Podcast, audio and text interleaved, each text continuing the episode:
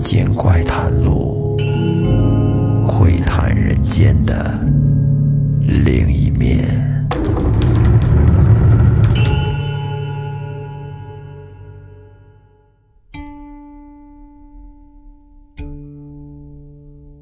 各位听众朋友，大家好，欢迎收听本期的《民间怪谈录》，我是老岳。不知道您各位有没有想过一个问题，就是您和您的爱人之间感情的忠贞度能有多高呢？你就想吧，这个事儿不禁琢磨。有人说有机会我试试，那我告诉你，千万别试。今天我给您说的这个故事，就是关于这事儿的。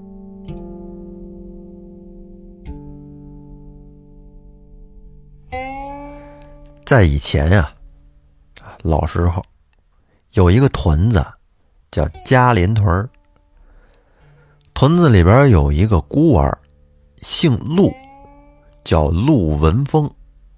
哎，这是个牛贩子，就是卖牛的，倒腾牛。这个职业他做的很稳定，一干十几年。文峰走南闯北的卖牛。还真赚了不少钱，可见这贩牛是个高利润的行业。但是美中不足的是，由于陆文峰经常的出差，他得去全国各地的卖牛啊，所以这两口子就聚少离多，哎，总是见不着面，一年有限的那么几回吧。两个人呢？就因为这种情况，所以一直都没有孩子，哎，机会少，命中率就低。文峰有的时候在外边没事的时候就想，我妻子好不好呢？是一个好女人吗？啊，他没事想这个，他心里总是觉得还不能完全的信任他，托付他，还是不够理想。在一个冬天的晚上，文峰正好赶着几头牛，路过北京，啊，北京市昌平区。走到十三陵这边的一片荒地的时候，忽然就看见有一个女人，正好坐在一座新坟的前面烧火。只见这个女人拿着一把扇子，跟那火堆前面呼呼的扇。以助长火势，文峰就觉得很奇怪，这是干嘛呢？咱们一般烧纸，让它自然的燃烧完了就可以了，对方在那边就能收着了，火也不用烧的这么旺啊，是不是加急呀？让它烧旺点儿，能收到的快一些，就跟现在发快递似的，走空运。然后文峰。很好奇，就边琢磨边走到了小娘子的身边，问了一下这女人：“小娘子，不知这坟里埋葬着什么人呢？”只见这女人连看都不看文峰一眼，淡淡的说：“这里面埋着我刚死的丈夫。”哦，看来你是很爱你的丈夫啊，这大冷天的。还怕他在里边受冻。然后女人说：“ 才不是呢！俗话说，新坟土不干，就不能改嫁。这不，我这正用火烤呢。”哎呀，这文峰听了，心里不悦，心想：怎么还有这样的女人呢？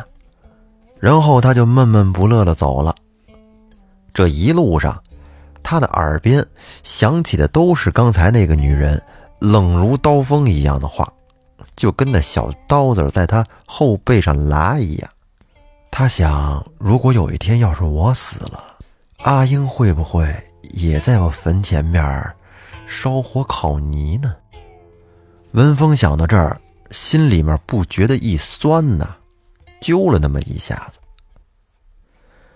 后来等他回到家以后。就把在路上的所见所闻，都跟妻子说了一遍。妻子阿英听完了之后，也破口大骂，说：“世上竟然有如此薄情的女人！如果我是她丈夫，就算我做鬼都不会放过她。”文峰听妻子这么说，心里悬着的一块石头，这总算是落下来了，暗自庆幸啊，我真是娶到了一个好媳妇儿，我的贤妻呀！这天，文峰又得出门卖牛去了。临走之前，跟妻子依依不舍的告了别，但是还没出家门口呢，耳边就又响起了之前在坟边上烧火烤泥那个女人的话，他就跟妻子说：“阿英，如果我要是有个三长两短，先离你而去了，你会像那个女人一样对我吗？”阿英听完了文峰的话，则哈哈大笑说。你开什么玩笑呢？你我情同鱼水，就算你有什么不测，那我也不会改嫁的，你就放心的去吧。然后文峰就在妻子哈哈大笑的笑声里，心事重重的启程了。你得说文峰心是挺重的，你没事老琢磨他干嘛呀？后来文峰在这次买卖的途中，一个很偶然的机会。认识了一个法师，这个法师的法术非常的高强，精通生死变化之术。有两下子，文峰把这法师请到了酒馆里边，两个人一起吃饭，哎，相互之间的聊聊天文峰也赶上刚才吃饭喝了点酒，啊，有点大。这聊着聊着，就开始把心里话往外吐了。于是就把自己前段时间遇到的这些事儿，跟法师说了一遍，包括自己对妻子心里的那种微妙感觉的变化。他老是觉得妻子对他可能不够忠贞，感觉上反正不是那么到位。这法师听了之后啊，有点不太高兴，跟文峰说：“施主，请听我一言。”夫妻之间要从一而终，要相互的信任，否则不就像我一样孤身一人四海为家了吗？文峰则无奈的说：“师傅，我跟你说吧，我在家的时候，我妻子对我还是挺好的，但是我不止一次的听别人跟我说。”我妻子背地里也过得很快活，跟邻居们反正关系也都不错。这成天的东游西荡、逛街打牌，因为我这天天不在家，我也没见过，这是听别人说的，所以我心里觉得不太得劲儿。法师听完了之后，则沉默不语，没有说话。文峰又说：“哎，师傅，我问您，您说，要是万一我有个三长两短的，他会不会背信弃义呀？”然后法师捋了捋胡须说：“如果施主执意这么想，我倒是可以教你一个试探的方法。不过，如果你的妻子没有什么，是你自己多虑的话。”那么后果可是会很严重的，师傅，您就交给我吧。我最近过得实在是太不踏实了，我情愿一试，生死我自己负责。这法师于是在文峰的耳边说了一番悄悄话，叫他这么着这么着，回去之后啊，就按我说的，就这么去做。于是文峰跑完了这趟买卖回家，不想在第二天就生了一场大病，到了第三天就一命呜呼，命丧黄泉。这给他妻子难受的呀，在灵堂上，阿英哭的是死去活来的，有几次哭的都差点没上来气儿。这众邻居看见了，都说。文峰真是娶了一个好女人啊！阿英把他的灵柩摆在家里边七天七夜，而他呢，则从早到晚的为他守灵七天。这天晚上，乡亲们呢，因为最近在他家帮忙，也都比较累，所以散得早，就剩下了阿英一个人跟那守着灵柩。到了午夜时分的时候。只觉得四周像死一般的沉寂，香堂里边香火缭绕，阴风阵阵。这时候，门外突然响起了一阵敲门声。阿英有些疑惑的起身去开门，滋妞一声把门打开，看到一个年轻貌美的美男子站在门口。哎呀，这个男子长得这模样真是太美了，浑身的书生打扮，这模样长得精神小伙。只见书生文质彬彬的冲着阿英行了个礼，说：“娘子，深夜打扰，多有得罪。小生赶考路过此地，现在是又累又饿，请娘子赏口饭吃。”阿英说。哟，对不住了，你来的真不是时候。现在我正在给我的丈夫守灵，碰上这种事儿，恐怕对你也不吉利。书生看了看摆在厅堂中间的那个灵柩，发现也没有其他人，就又行礼说：“娘子，我读书人不信鬼神，我既然今天碰上了，咱们也算是缘分。”干脆，我就陪你守灵一宿吧。你只需要给我一口饭吃就可以。阿英被他说的有点心动，心里琢磨：反正自己也是一个人跟着守灵，晚上也挺害怕的，不如就让他陪我，就陪我吧，还能有个伴儿。于是他就把书生请了进来。书生一进屋。倒是一点也不显得生分。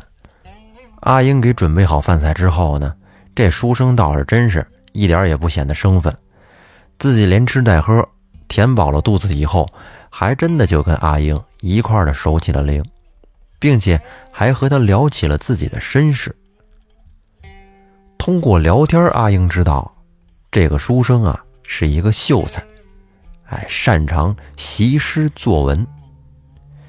这相比于她丈夫文风的那浑身的铜臭味儿，就知道挣钱啊！比起这种物质的男人来说，这种男人真的是头一次遇见，太有诱惑力了。阿英感觉面前的这个人浑身散发着一股书香气，真好闻。而且从他温文尔雅的言行举止中，阿英体验到了跟之前。不一样的人生，他感觉文峰给他的是实实在在的日常生活，家里的柴米油盐，而书生呢，给他的则是五彩斑斓的诗意人生。你还别说，这俩人这一晚上聊着聊着，竟还都被对方给吸引了，相互觉得都不错。你说快不快？俩人就这一宿，竟然敲定了终生，定下了要厮守一辈子。但是您别忘了，俩人这一晚上跟着聊天，她丈夫的灵柩还在跟前放着呢。阿英这会儿已经被浪漫冲昏了头脑，哪还记得自己给丈夫守灵这事儿啊？就恨不得赶紧的立刻就嫁给这书生。当鸡叫三巡的时候。这会儿，只见这书生突然脸色发白，捂着肚子跟地上滚来滚去的。哎呦，这给阿英吓得都不知道怎么回事啊！赶紧问书生是怎么了？这是。书生说：“娘子，我有一种旧病，我这病很难医治，看来我们是有缘无分了。”书生说完，就昏迷了过去。阿英赶紧的给书生找毛巾，用热水投了，然后敷在脑门上，同时不停的摇晃着叫他。慢慢的，书生这才回过神来。阿英问说：“你你跟我说，到底怎么样才能治好你的病啊？”这会儿，书生喘着粗气说：“这世上能治好我的病的，只有心头肉。”阿英一听，脑袋瓜一转，紧接着说：“心头肉，我丈夫刚死，心头应该还是热的，我这就去给你治病。”说着。阿英从屋里找了一把大斧头，对着棺材咣叽就劈了下去。这会儿书生想阻止，但是已经来不及了。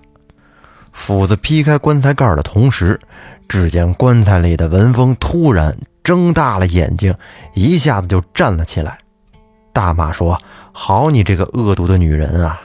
为了治好你新交情人的病。”竟然不惜来取我的心头肉！你真是狼心狗肺的妇人呐！还说什么要替我守灵七天七夜，说什么终身不嫁，全他妈放屁！不过都是一些谎言，都是骗人的。我现在就给你休了，你看着呢。文峰这踢了秃噜一顿骂，给阿英吓傻了，站在那儿都不知道该说什么了。当他缓过神来的时候，再一看旁边。哪还有什么书生啊？后悔呀！这会儿哭都来不及了。原来啊，那个书生就是文峰的灵魂附体。他是听了之前法师教给他的办法，回来之后假装暴毙身亡，然后呢自己灵魂出窍，变作一个书生来勾引他老婆，试探他的。后来村子里的一些老人。都在议论这事儿，说阿英宿变不义，文风视妻无道，夫妻之间应以忠诚为本，心存芥蒂，应敞开心扉，消除隔阂，方能长久厮守，恩爱一生。您瞧这老人说的多有道理。所以说啊，夫妻或者恋人之间的感情。不能试，甭管是试得出来还是试不出来，结局都是不好的。哎，多听听老人说的话，忠诚为本，坦诚相待，用真心去对待彼此，希望大家都能幸福的生活。好了，我们下期再见，拜拜。